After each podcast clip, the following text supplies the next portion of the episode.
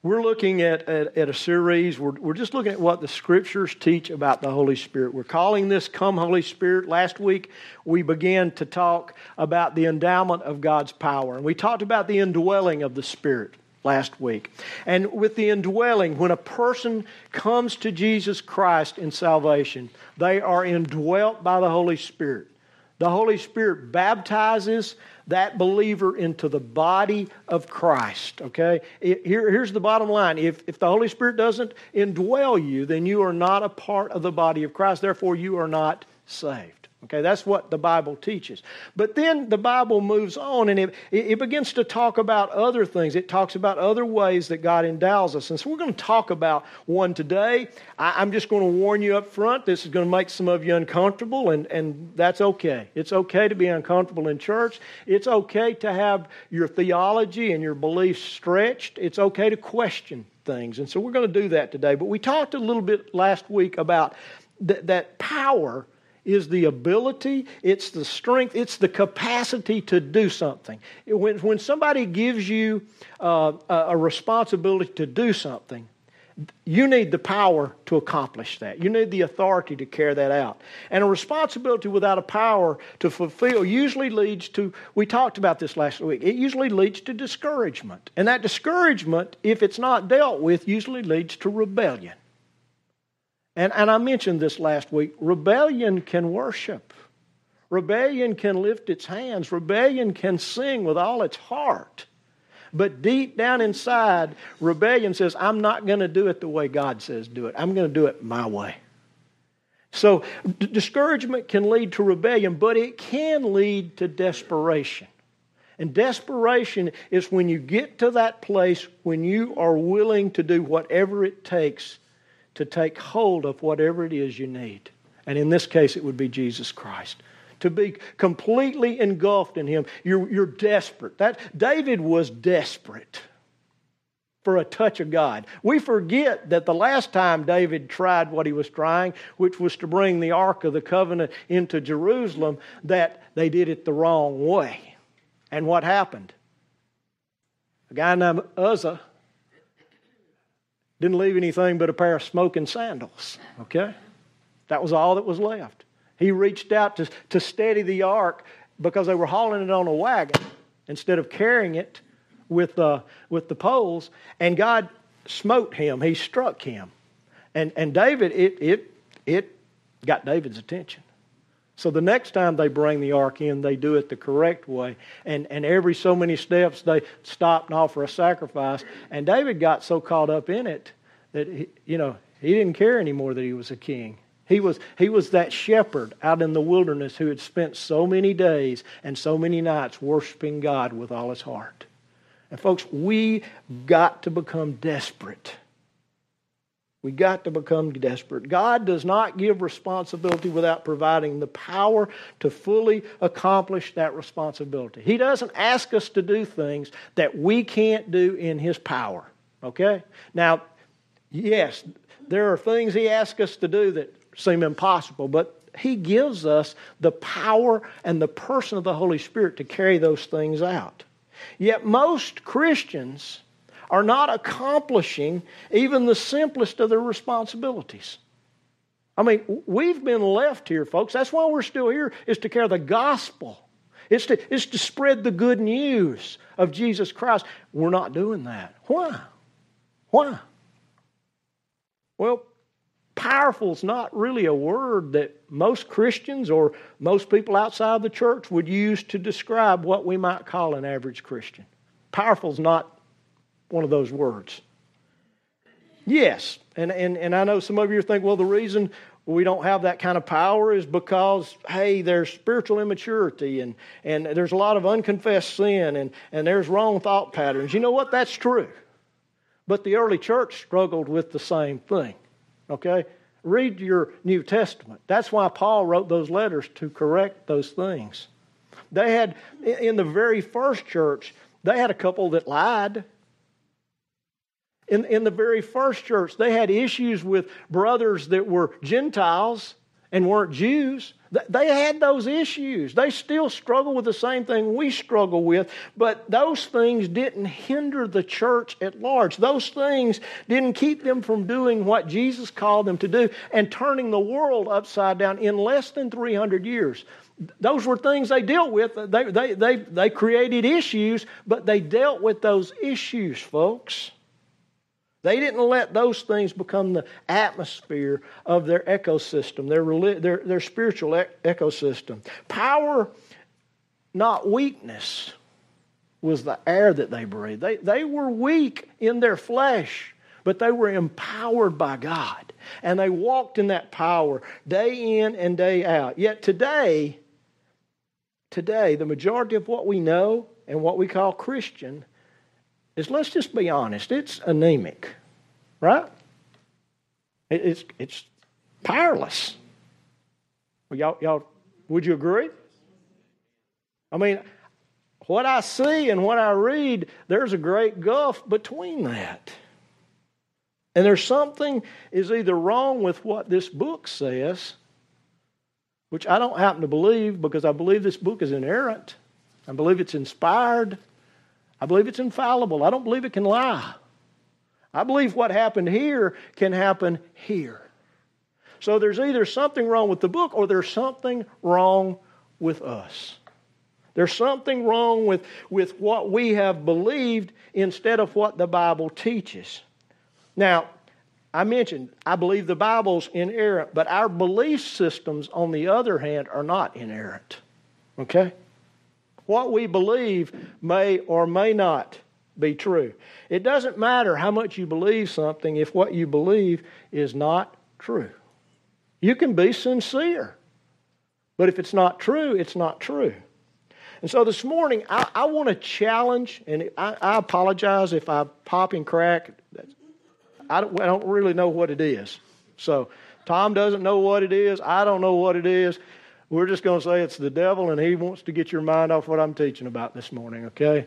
We're not going to give him any glory. We're not going to give him any space. But I want to challenge your beliefs this morning in some areas, okay? Uh, I just want to challenge them. I want you to think about them. I want you to realize that you may get a little uncomfortable this morning, because I want to, I want to cause you to question maybe some major points of the theology that most of us have been taught about the Holy Spirit.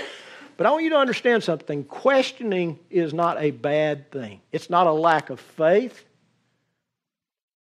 I mean, the Word of God says, test the spirits. Question. Investigate.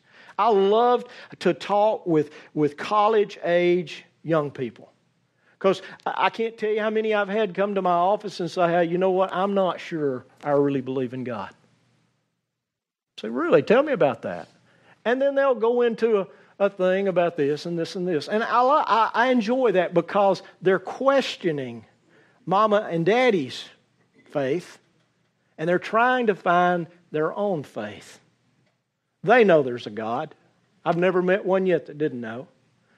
They're just struggling. They're questioning. So questioning is not a bad thing, because if we question, we will find the truth.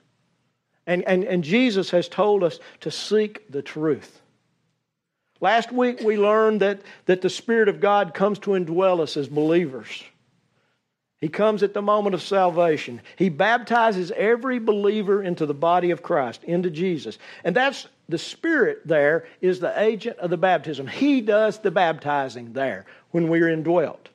But the Bible also teaches that the disciples of Jesus, the followers of Jesus, will be baptized, and I'm going to, I'm going to use the exact words that it uses in the Greek, in, by, or with. You can choose whichever of those words you like. Which preposition? In, by, or with. But in, by, or with the Holy Spirit. John the Baptist, and you've heard me use this verse several times, but this verse gripped me several years ago. But John the Baptist prophesied in Matthew chapter three, verse eleven. He said, he, and he's talking, the who's the he there? Well, it's the Messiah. Well, we know, based on what John said and what John did, that he believed the Messiah to be who? Jesus. Jesus was and is the Messiah. And so when he says he will baptize, he's saying Jesus will baptize you with, in or by, okay, the Holy Spirit and fire. The Holy Spirit and fire are not two different things there. They're connected by an and. There's no the before the fire. There's no the fire. It's just the Holy Spirit and fire. So they, they're, they, they're the same thing. And in Acts one five, Jesus declares this. He said, "For John baptized with water, but you will be baptized with the Holy Spirit not many days from now." Jesus himself says that. Now, John's already told us that Jesus is the one who's going to baptize. Okay? He's going to baptize his followers in the Holy Spirit. And Jesus is the baptizer here. Then Jesus speaks for the last time before he ascends into heaven. And he speaks these words. And, and listen to me, a person's last words are very, very important. Okay? They're, very, they're, they're the thing that that person wants you to remember. And so this is what Jesus says. He says in Acts one eight, he says, "But you will receive power." Okay, I, that's what we're talking about, power. Power to do what he's given us uh, responsibility to do. Power to carry out the, the, the, the taking of the gospel into the world. Power to live the Christian life. Power to be a godly husband or a godly wife or a godly son or daughter. Power to be a good neighbor. Power to be a, a good employee.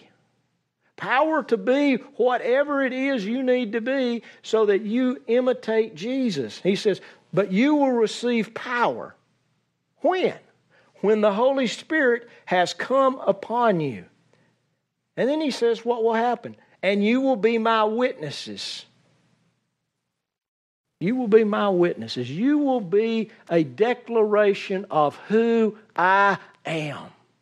They will see you, but they will experience me. They will see me through what you do, what you say, how you love, how you treat people. They will see you'll be my witnesses, both in Jerusalem, that's where they were at, in Judea, that was their country, in Samaria, oh my gosh, that's where none of them wanted to go.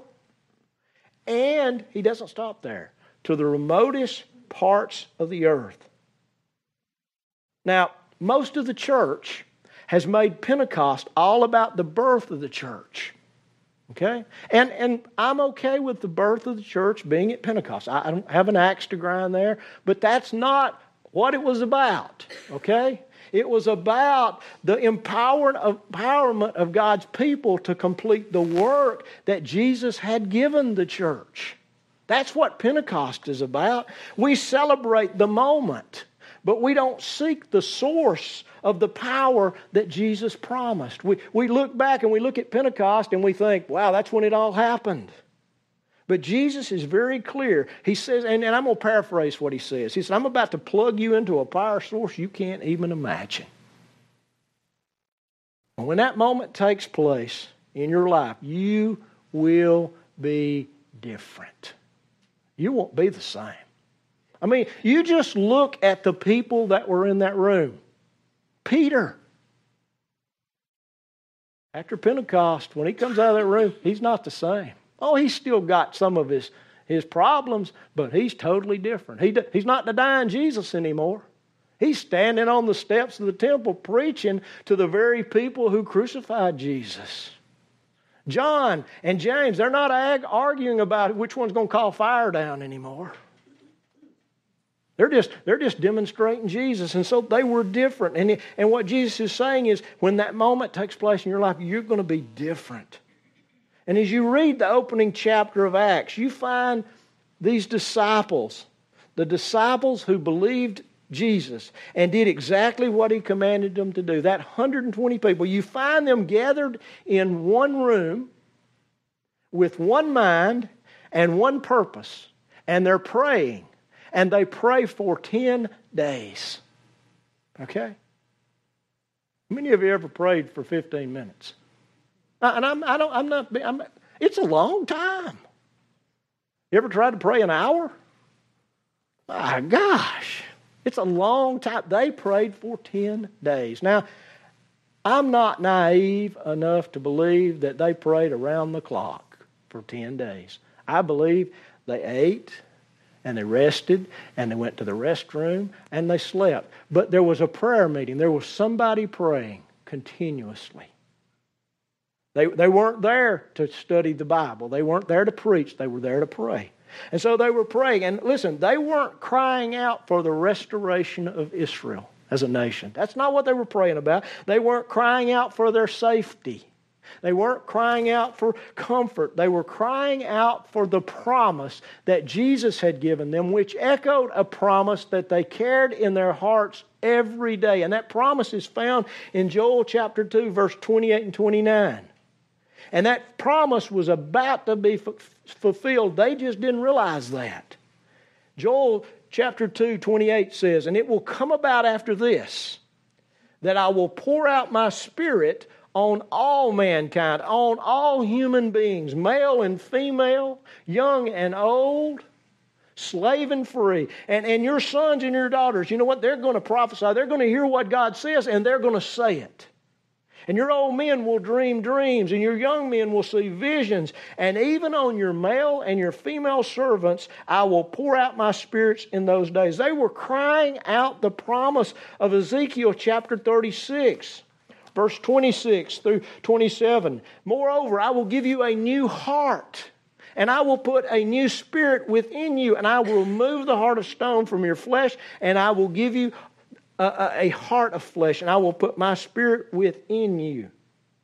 You see, the same promise that Jesus had made these disciples was the same promise that God the Father had made to all His people in the Old Testament. These men and women, these one hundred twenty men, they were believers. They didn't become believers on the day of Pentecost. Oh, do you understand that? They were believers all along.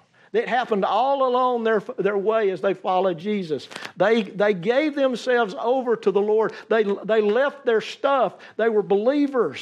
They were born again in the moment they put their faith in Jesus Christ. And you know what? They were just regular people like us. They had bills to pay, mouths to feed, things to take care of, more responsibility than they had time in a day to do, and yet they committed themselves to follow Jesus. They placed their faith in Him, and now He's gone, okay? Now what they had been able to do in His presence, they weren't sure they could do anymore. But He told them, you know what? I'm going to give you the power of the Spirit, and you'll be able to accomplish all that I've told you to do. Now, has anything changed? Is that not the same world we live in? How many of you have more responsibility than you have time or money to take care of? How many of you have more hands reaching for something than you have the power or the energy to give? How many of you struggle just being, having a smile on your face and being sweet to your spouse or your children? How many of you, I mean, let's just be honest here, okay? How many of you get ugly every once in a while and say something you wish you hadn't said, or act like an idiot when you wished you hadn't acted like, do, do any of y'all do that? How many of you struggle with just, I mean, you know you need to share Jesus with this guy. You know this is a divine moment, and everything in the world that can tell you not to do it starts to crowd into your head. Y'all know what I'm talking about? We live in the same world. You say, well, uh, we don't have an emperor. Well, listen, we almost do, okay? We almost live in a country that, where, where there's no checks and balances anymore, okay? We live in a country where, where the different kind of lifestyles that were rampant in the Roman Empire are rampant in ours. We don't live in a different world, all right? And if they needed power beyond themselves, folks, we need power beyond them, ourselves. We need the presence of the Holy Spirit, just like they did. Nothing has changed. They had a promise, and they prayed, and they waited. You know what we do? We hustle somebody down an aisle, We take that promise, we shove it inside, we pray for thirty seconds, we push them through the waters of baptism, then we put them in a position of service and we tell them they got it all, everything they need when they came to Jesus. And we wonder why we're in the place that we're in. And you know what happens? Some of those people meet Jesus, and some of them don't. Some of them think they do, but they didn't get everything they needed, and they may not have met Jesus in the process, and rarely, if ever, do they experience the, the baptism that Jesus was talking about, that, that, that baptism in or with or by the Holy Spirit. They may be saved, I'm not arguing that, but they're not empowered. They're like a Maserati without a battery. Looks good. I mean, you can crawl inside and you can smell that leather interior. You can go around and talk about how powerful it is. You can open the trunk, check the oil and all that. It looks good. It's, it's shiny. It's new. It's got, I don't know how many miles an hour it's got on the, the, the, the speedometer. But you know what? When you stick the key in and do this, you know what it does? Crickets chirp. Nothing. Nothing. Folks, we've got a lot of believers who have no power. They pack churches full, they sing to the top of their lungs, but they're powerless. They don't witness, they don't give, they don't get involved, they don't see their prayers answered, they don't know what God's will is. They don't, you can describe them like this, they don't, they don't, they don't. And that's how we've begun to be looked at by society. We are, we are looked at negatively because we don't, we don't, we don't. What do we do? We don't do anything, okay? That's why God poured out His Holy Spirit. That was not what happened to these folks in the upper room. I want you to just, this morning, I want you just to close your eyes. And I know this is not the first time you've heard this verse, but I want you to pretend it is. And I want to just read this verse. And when the day of Pentecost had come, they were all together in one place. And suddenly, there came a, from heaven a noise like a violent rushing wind. And it filled the whole house where they were sitting. And there appeared on them tongues as of fire, distributing themselves. And they rested on each one of them. Each one of them. And they were all filled with the Holy Spirit. And they all began to speak with other tongues as the Spirit was giving them utterance. This is the very first baptism in, with, or by. Just for, for from now on, I'm just going to say in, okay? But understand, if you want to say by or with, that's perfect translation. But after this happened, those one hundred twenty people were never the same again. Just read the book of Acts. And you know what? It, that wasn't the only time it happened. It happened in Samaria. It was a little different, but the same kind of baptism. It was a baptism of power for service. There are no tongues of fire. There are no sounds. They didn't speak in tongues. Instead, Acts eight seventeen tells us that Peter and John began to lay hands on these believers, and they were receiving the Holy Spirit. The same thing took place that took place in the upper room. It, it happened again. Imagine that. It happens again at Joppa in the house of, of a Roman centurion named Cornelius. Peter is preaching. He's, he's just, he's wearing it out, just like I am, except probably more eloquent and probably louder. He's just preaching his guts out, and all of a sudden, boom, it happens right in the middle of his sermon. He didn't get through. He didn't give the invitation. He didn't have ministry time. He didn't say, come on down the aisle, let me lay hands on. He didn't say anything. He's in the middle of a sentence and boom, it happens. Wasn't any laying on of hands. There wasn't any prayers of repentance. There was no water baptism. And you know what? It created a stir back in Jerusalem. When news got back to Jerusalem, it created a stir. And, and in Acts chapter eight, verse seventeen, I'm sorry. I'm sorry. And Peter, as he's reporting back to his home church there in Acts eleven, verse sixteen, he, he, he goes back. He has to defend himself. He had to defend himself to his other brothers and sisters. And this is what he says, "And I remember the words of the Lord, how he used to say." So when Jesus said what he's about, what Peter says, what Jesus used to say, Jesus used to say it over and over and over. I want you to get this, okay? He says, "I remember the words of the Lord, how he used to say, John baptized with water, but you shall be baptized with the Holy Spirit." So that wasn't the first time that they heard it just before Jesus went into heaven. No, this was something Jesus said on a regular occasion. Three times. Well, guess what? It happens one more time. Near the end of the book of Acts, it happens in Ephesus. Ephesus was a pagan Roman city.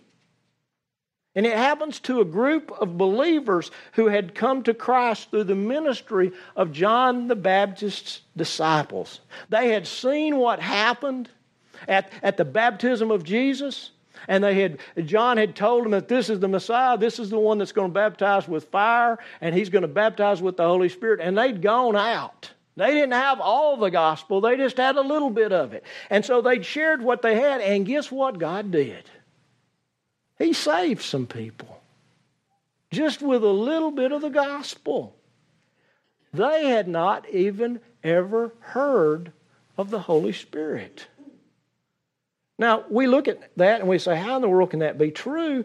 But sadly, most believers in most churches haven't really ever heard of the Holy Spirit. Okay? They, they know the name, but they don't know what He does. They don't know the, the power that, that He is there to give us to live the Christian life. It says this, "And when Paul laid his hands on them, the Holy Spirit came on them, and they began to speak with tongues, and they were prophesying." The very same thing that happens in some of the other events. So there are four different events where the power of the Holy Spirit comes. Jesus baptizes His believers, those that are His followers, in the Holy Spirit. We get all caught up with the details of that moment, and we miss the moment itself. Well, that's where the church was born. Maybe, maybe not. But that's for sure where the power of God fell, so that men and women who are just like us could do what Jesus said do, the greater things, the things that He had done and the greater things. That's where that power came. And for some of those people, it happened at the moment they were saved. And for some of them, it came later. But listen to me, it's not a second work. I want to get this across. I don't believe in the second work. I just believe it's God finishing His work, okay? It's not, I know different groups call it the second work. I don't believe it's a second work. I believe it's the continuation of the work He intends to do in all of our lives. It's God finishing His work. For some of them, it happened through the act of God.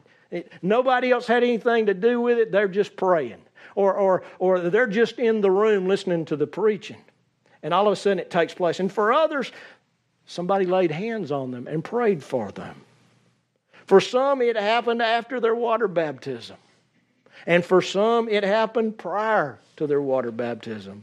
For some, there were firework-like manifestations, okay? All kinds of things happened. Rockets went off. I mean, the national anthem played. I'm just being, you know, but I'm, it was a moment that it was just, it blew their senses. And for others, it happened very gently, but very powerfully. And for some of them, they knew a lot about Jesus. And for some of them, all they knew was that John said, "This is the Messiah." Folks, the issue of that moment is that they knew beyond a shadow of doubt that Jesus had baptized them with His Spirit. It was something every... or each believer experienced and knew when it happened. They, they didn't have to say, well, I, I wonder when it happened. They knew when it happened, okay? You ever been shocked? Any of you ever got lit up with a one twenty? two twenty? You don't have to wonder when it happens. You know exactly when it takes place. And you know exactly when it quits. Amen? Folks, we're talking about a power source. We're talking about a person whose voltage cannot be measured. Okay? Who, who, who is more powerful than anything that's ever been built by man. Here's the issue. Most believers that I know can't remember when or if it's ever happened. But they've been taught that it automatically happens at the moment they come to Jesus Christ. So they don't worry about it, and they may never experience it. And that's what I'm talking about this morning. They're indwelt by the Spirit of God, but they're not empowered by the Spirit of God, which leaves a believer anemic and weak and wishy-washy and, and listen, a kickball, let's be honest, for the devil. You either are or you're not baptized in the Spirit. You either have God's power or you don't. And it's not about whether you speak in tongues or not. It's not charismatic. It's not Pentecostal. It's not Baptist. It's not Methodist, Messianic, Presbyterian, Reformed, non-Reformed, or even non-denominational. Okay? It's about the promise that Jesus has given every one of His followers. And by that, I mean individually you, you, you, you, you, you. I love what it says when, when the Spirit comes at Pentecost, He rested individually. Yes, it was corporate, but it was individually. They experienced it individually before they experienced it corporately. It's the promise of Joel. It's the promise of Ezekiel in, in every believer. It's individual. And, and, and Jesus said that every believer would receive that empowerment. You know what? It's not based on your righteousness. It's not based on our holiness. It's not based on our good works. It's based on a promise that Jesus gives to every believer right where you are right now. Okay? I've, I've debated whether I was going to share this all week long, but I'm just going to share it. I was saved when I was eight years old. I met Jesus in a little church just like this one, a little Methodist church. Looked just like this church. It was right five hundred feet from where I was, uh, where I was raised. In a little church. I met Jesus there. I was saved, folks. I know I was saved. I don't have any doubts. I grew up like most kids, went to Sunday school. We went to church every time the doors were open. Okay? Every time. And man, packed my head full of doctrine and belief and, and, the, and the hymns. I know the hymns. They're in here. When we start to sing a hymn, man, I, I can I can remember the words. They just come back. You know what? Wasn't a lot of power. Didn't see a lot of power. Doctrine was what was important. And so I learned doctrine. I grew up, we went from there to a, a Baptist church. I grew up in a Baptist church. And I was I was called to preach in a, in a Baptist church. And I've served in one, two, three Baptist churches. Okay? But there was a point about ten years ago when I got to the place where, God, I don't see what's happening here, happening here. And if all I can tell people to do is read their Bible more and pray more, I quit. I'm going back to plumbing, because in plumbing, I can cut it out or beat it out, but I can put it back where it will work. I can fix it. And God, if you're going to put me in a place where you've called me to, to help minister to people so that you can fix them, if I'm going to be a tool to do that, I got to have more than I got, because all that stuff that I've got up here, that I got back there, is not helping them. I need something else. And so I begin to pray, and I begin to fa- search out Jesus. I begin to fast. I just, I got desperate, okay? I mean, I'm just will put it in those kind of words. I was at that place where, Lord, we're either going to, I'm either going to find something here. I'm going to turn over a rock, the something I've missed. I was reading the Bible. I was praying. I was going to talk to different people. I was hungry for God. Okay? Hungry. And I can remember I was about to, to teach a series on spiritual warfare at G F B C in my Sunday school class. And I can remember as clear as yesterday, God says, Nelson, I want you to send an email to this particular pastor. I said, okay, God, he doesn't know who I am, and he's pretty busy, and I doubt seriously he'll ever answer that email. And so I sent that email into the wind. Now, most of you don't realize this, but when a pastor pastors a big church, I'm talking about a big, big church, he doesn't get all his emails, okay? They go through somebody, all right? And and that's just reality, okay? He's got more than he can handle.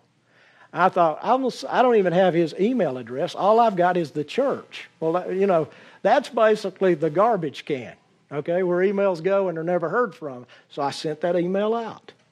Well, I got a phone call from his secretary. And she said, you contacted Pastor so-and-so, and, and you said you'd like to come talk to him. I said, yeah, well, I really would. I believe God's leading me to do that. And so we made an appointment. Transmission in my truck went out. Guess what? Couldn't afford it. Couldn't afford to go on vacation. Couldn't afford to be there. So I said, well, God, I, I guess one's supposed to do that. He said, send the email again. So I sent the email. And he said, yeah, I'd love to talk with you. Come. And so at that time, that church was in a in a revival, and they had been in revival for seven or eight years. Okay? And so he said, I, I, I usually get to the church before the revival meeting, and I'll be happy to talk with you before that. And so I said, okay, that'll be great. And so in preparation for that, I began to fast. And I began to pray because I knew God had something he wanted to give me. I didn't know what it was, didn't have an, uh, uh, uh, an explanation for it. I just knew deep down in here there was something I didn't have that he was going to give me. And so I began to pray and began to fast, and I got there, and, and that night I got to the church thirty minutes before I was supposed to be there. And I was at the door, and I met a little man, and he began to share with me all the miraculous things that he had seen. And then it was time for the pastor to get there, and he didn't get there. And he didn't get there. And ten minutes turned into fifteen minutes. And then it turned into twenty-five minutes. And it's five minutes before the sermon's supposed to start. And I'm beginning to go, okay, God, what's the deal? And he blows in, okay? And he apologized. And and I asked him a question or two. And and, and he answered my questions. And he's and, and I asked him, would you, would you pray for me? I, I believe the Lord wants you to pray for me. And he said, well, I don't pray back here. But I'll pray for you in the big service at the end of it if you'll just come up. I said, okay. So we went to the service, and to be honest with you, I remember what he preached about, but it made no sense whatsoever, okay? It was you've, y'all have heard me preach sermons that made absolutely no sense, so I know that. It won't hurt my feelings. I listened to it. I took notes, and I looked at it, and I thought, what is this? This has nothing to do with why I'm here. I, I don't understand this. And so at the end of the service, during the ministry time, he, he asked people to come forward if, if they wanted the prayer teams to pray for them. So I went forward, and I went around over there where he was sitting. I didn't realize he had a bodyguard. He had a bodyguard. This guy goes, can I help you? Very nicely. I said, well, Pastor so-and-so said if I'd come, he'd pray for me. He said, well, I'll tell him, and he will, but he always starts over yonder. Now, y'all starting to get this story. Off they go. Here I stand. Lord, I'm desperate. I'm hungry. I'm starving. I'm chirping like a little bird. I don't know what else to do. And they went on and on and on. And then they begin to call out, if, if you really want somebody to pray for their prayer teams. And I'll give us to the point where, God, I don't care if little Miss Mary so-and-so or Mister John so-and-so pray for me. I don't care. I'm here to get whatever it is you have for me. I'm not leaving till I get it. I was standing against the, this area, the altar. And the altar was probably twenty-five feet deep. Okay? I mean, it was a big altar area to do a lot of ministry. And I'm telling you, one of these days, when we have our own building, we're going to have plenty of room up here because this is where the stuff, the action is supposed to take place in people's lives, okay? The altar is important. And I can just remember I was standing up against the altar, people everywhere around me, and all of a sudden, I, I just, I heard this noise. I didn't open my eyes. I felt somebody just gently touch me on the forehead, okay? Just as gentle as it could be. And I heard this man begin to pray for me. And my legs began to sway. You ever cut a tree down, and right before you get to that place where that tree starts to fall, it trembles? That's the way I felt. I thought, oh my God, I'm fixing to fall down. I can't, I'm a Baptist preacher. If they find out about this where I came from, I'm going to be a no preacher. I'm going I'm to have the I'm going to have the flaming sea on my chest, you know. If you don't know what that means, God bless you. But all of a sudden, I, I, I just, I, I mean, I don't remember hitting the floor, okay? I just never opened my eyes. I remember uh, this pastor, he, he prayed for me. He, he touched me, my heart. He touched my forehead. It, it was the gentlest touch. And he, he, I just remember, I don't even remember what he prayed, okay? I, I, don't, I don't know that I even heard it. But it was the most peaceful place I have ever been. And I just lay there. Just lay there. After a while, I heard a voice say, "Look at you. Look at you. Come on, fat boy, don't lay here anymore. You're embarrassing everybody here." I mean, I, I knew, and I knew what it was. It was the enemy. And I just, I just refused, and I just, I just, I just stayed there, and I stayed there, and I stayed there, and I don't remember how long I stayed there. Okay. And I can remember a nudge from what I think was God. It's time to go. And I raised up and I bumped my head. You know what I bumped my head on? First row pews. I'm not sure how I got there. I mean, I, I, I'm honestly, it's twenty-five feet to that row of pews, okay? I don't know how I got there.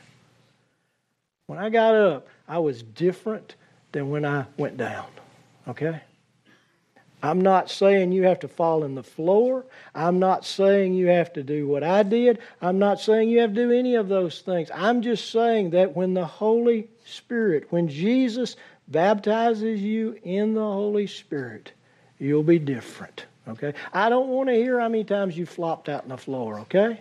Because I've seen people flop out on the floor, and they were just as mean and ugly as they were when they went to the service after the service.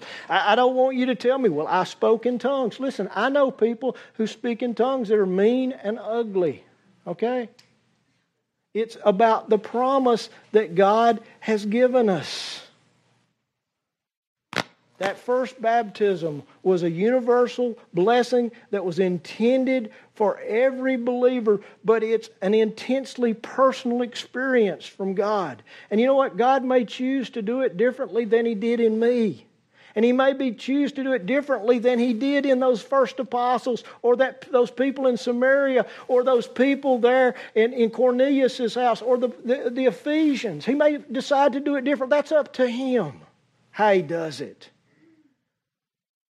I'm not among one of the people who believe that when that happens, you will speak in tongues, okay? You may. I didn't, okay? I didn't at that moment. Later, God gave me a prayer language, okay?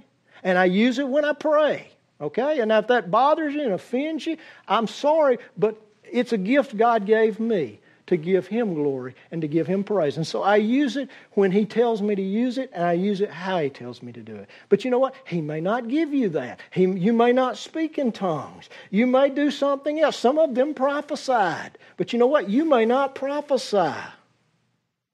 I don't find it taught very clearly in Scripture that if what I'm talking about happens, you will speak in tongues. Some did. Some didn't. When Paul... When Saul became Paul, this happened. But we don't have any record that he spoke in tongues at that moment. But you know what? Later he did, because he says, "I speak in tongues more than all of you." Okay, I don't want to get off on that, but I'm just saying that's just one manifestation of the Holy Spirit that can occur. I don't believe that that particular gift is, is proof that you're born again. I, I used to... argue with a carpenter every day on the job. He'd tell me, I, you're just not saved. You haven't spoken tongues. I said, what makes any difference? Okay, I've got Jesus in my heart. So listen, I, I don't want to go any further with that. I'm, I'm going to get away from that. But I, I'm not impressed by what you do. I'm impressed how you're changed. And see, that's what the Holy Spirit does when He changes you, when He baptizes you in that in His Spirit. There's a change. If there's no change, there's no empowerment. And if there's no empowerment, then there hasn't been a baptism. You've got, you may have gotten chill bumps, okay? But that's all that happened. I mentioned at the beginning of this sermon, desperation. I mentioned it last week.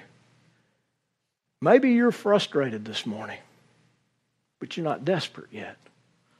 Maybe you're trying to do everything that you know to do, everything that you've been told to do, but you're depending on those things. You're depending on what you've been taught. You're not really desperate.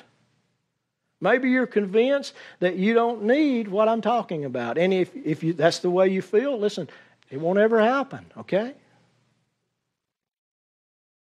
But until you get desperate, you won't surrender your will in totality.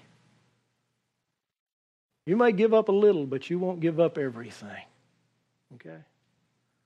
When you give up everything, you know what? Your dignity doesn't matter anymore. What they think or what she says or what he says or what they'll tell so-and-so, none of that matters anymore. When you get desperate for Jesus, you'll do like David. You'll do like David.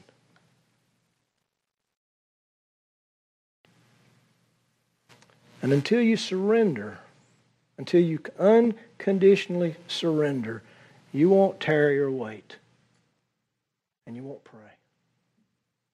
Those men and those women in that upper room, they prayed for ten days before anything happened. They tarried. That's what the old folks used to say. They tarried. They waited. They just waited. And they waited, and they waited, and they cried out to God. Now, I want you to hear me this morning. I'm not here to force anything on anybody. All right? But if you're desperate, just ask Jesus to give you that power, to baptize you in or with or by the Holy Spirit. Listen to the promise of Jesus and obey it. Here's what Jesus told His disciples in Luke chapter thirteen, verse, verse chapter eleven, verse thirteen. He said, "If you then, being evil, know how to give good gifts to your children, how much more shall your heavenly Father give the Holy Spirit to those who ask Him?" Here's what the book of James says. You have not because you ask not. And some of you haven't asked because you're afraid of what might happen. And you know what? What might happen will keep you from experiencing the power that God wants to give you, the person that God wants to flood your soul and your spirit with. I've learned what ifs and what might be don't really matter. It's what is. Okay? It's what is reality, not what could happen. I've also learned that it really doesn't matter what he says or she says or what their opinion is of me. It matters what he thinks. If he's happy, I'm okay. He'll take care of everything else.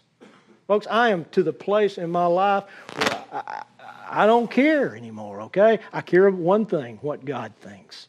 And I'm going to do whatever it takes to, to, to stay connected. I'm going to do whatever it takes uh, to, to, to walk in the center of His will. I want to do what He said we could do. You know what? I'm not perfect. If you don't, if you think I am, please form a line right here and just talk to Kathy. She'll tell you I'm not perfect, okay? I will, I'm not perfect. I don't act like I should act all the time. I don't do everything that I should do. I'm bad a lot of the times, okay? I say that tongue in cheek, but that's reality.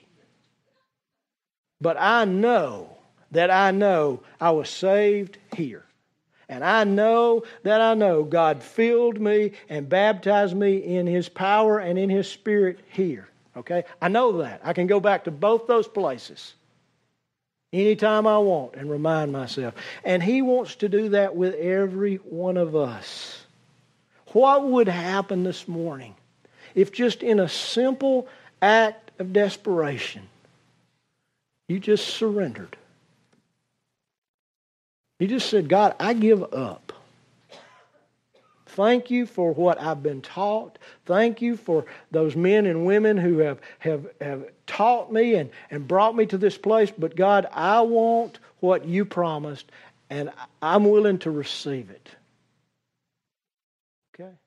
I, I just surrender. I give up. Lord, would you, if, if, if, you, if you're here this morning and you haven't experienced, just ask Him to do it.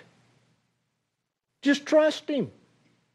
And He will do it, okay?